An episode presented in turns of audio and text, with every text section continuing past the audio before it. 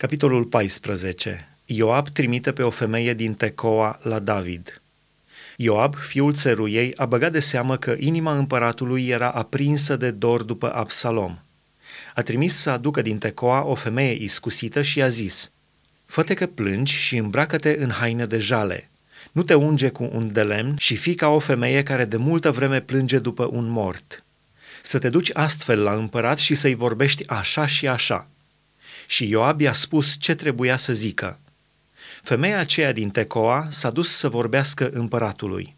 A căzut cu fața la pământ, s-a închinat și a zis, Împărate, scapă-mă! Împăratul i-a zis, Ce ai? Ea a răspuns, Da, sunt văduvă, bărbatul mi-a murit. Roaba ta avea doi fii, amândoi s-au certat pe câmp și n-a fost nimeni să-i despartă. Unul a lovit pe celălalt și l-a omorât. Și iată că toată familia s-a ridicat împotriva roabei tale zicând, scoate încoace pe ucigașul fratelui său, vrem să-l omorâm pentru viața fratelui său pe care l-a ucis, vrem să nimicim chiar și pe moștenitor. Ei ar stinge astfel și tăciunele care mi mai rămâne, ca să nu lase bărbatului meu nici nume, nici urmaș viu pe fața pământului. Împăratul a zis femeii, du-te acasă, voi da porunci cu privire la tine.” Femeia din Tecoa a zis împăratului, Asupra mea, împărate, domnul meu, și asupra casei tatălui meu să cadă pedeapsa. Împăratul și scaunul lui de domnie să nu aibă nimic de suferit. Împăratul a zis, Dacă va vorbi cineva împotriva ta, să-l aduci la mine și nu se va mai atinge de tine. Ea a zis, să-și aducă aminte împăratul de Domnul Dumnezeul tău, pentru ca răzbunătorul sângelui să nu mărească prăpădul și să nu mi se nimicească fiul. Și el a zis, Viu este Domnul că un păr din capul fiului tău nu va cădea la pământ. Femeia a zis, Dă voie roabei tale să spună o vorbă Domnului meu împăratul. Și el a zis, Vorbește. Femeia a zis, pentru ce gândești tu astfel cu privire la poporul lui Dumnezeu, căci nu iese chiar din cuvintele împăratului că împăratul este ca și vinovat când nu cheamă înapoi pe acela pe care l-a gonit? Trebuie negreșit să murim și vom fi ca niște ape vărsate pe pământ, care nu se mai adună.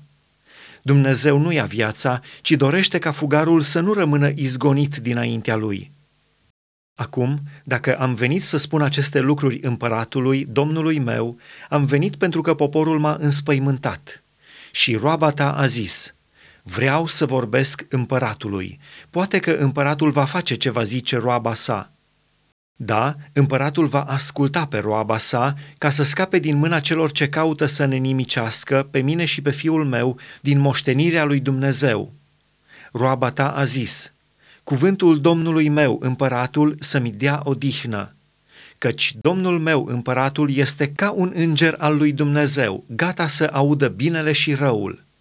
Și Domnul, Dumnezeul tău, să fie cu tine. Împăratul a răspuns și a zis femeii, Nu mi-ascunde ce te voi întreba. Și femeia a zis, Să vorbească Domnul meu împăratul. Împăratul a zis atunci, Oare mâna lui Ioab nu este ea cu tine în toată treaba aceasta? Și femeia a răspuns, Viu este sufletul tău, împărate, domnul meu, că nu este cu putință nicio abatere, nici la dreapta, nici la stânga, de la tot ce a zis domnul meu împăratul. În adevăr, robul tău Ioab mi-a poruncit și a pus în gura roabei tale toate aceste cuvinte – ca să dea o altă înfățișare lucrului, a făcut robul tău Ioab lucrul acesta. Dar Domnul meu este tot atât de înțelept ca și un înger al lui Dumnezeu, ca să cunoască tot ce se petrece pe pământ. Absalom este iertat și adus înapoi.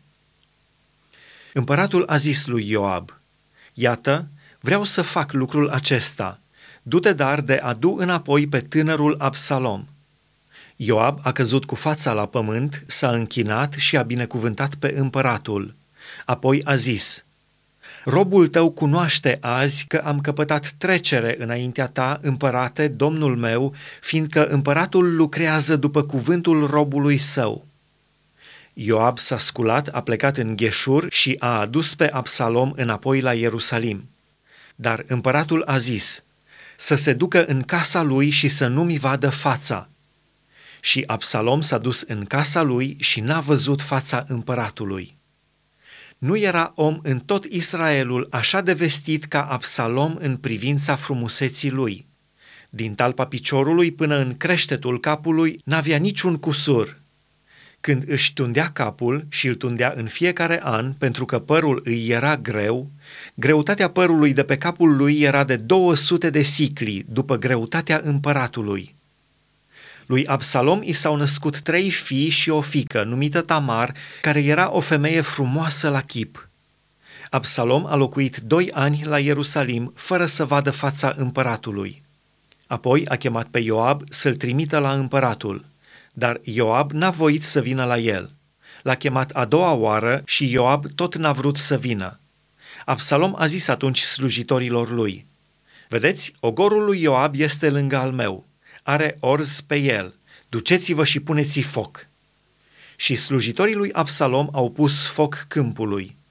Ioab s-a sculat și s-a dus la Absalom acasă și i-a zis, Pentru ce au pus slujitorii tăi foc câmpului meu?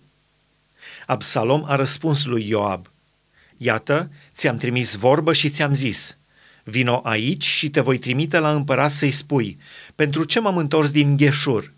Ar fi fost mai bine pentru mine să fiu și acum acolo. Doresc acum să văd fața împăratului și dacă este vreo nelegiuire în mine, să mă omoare.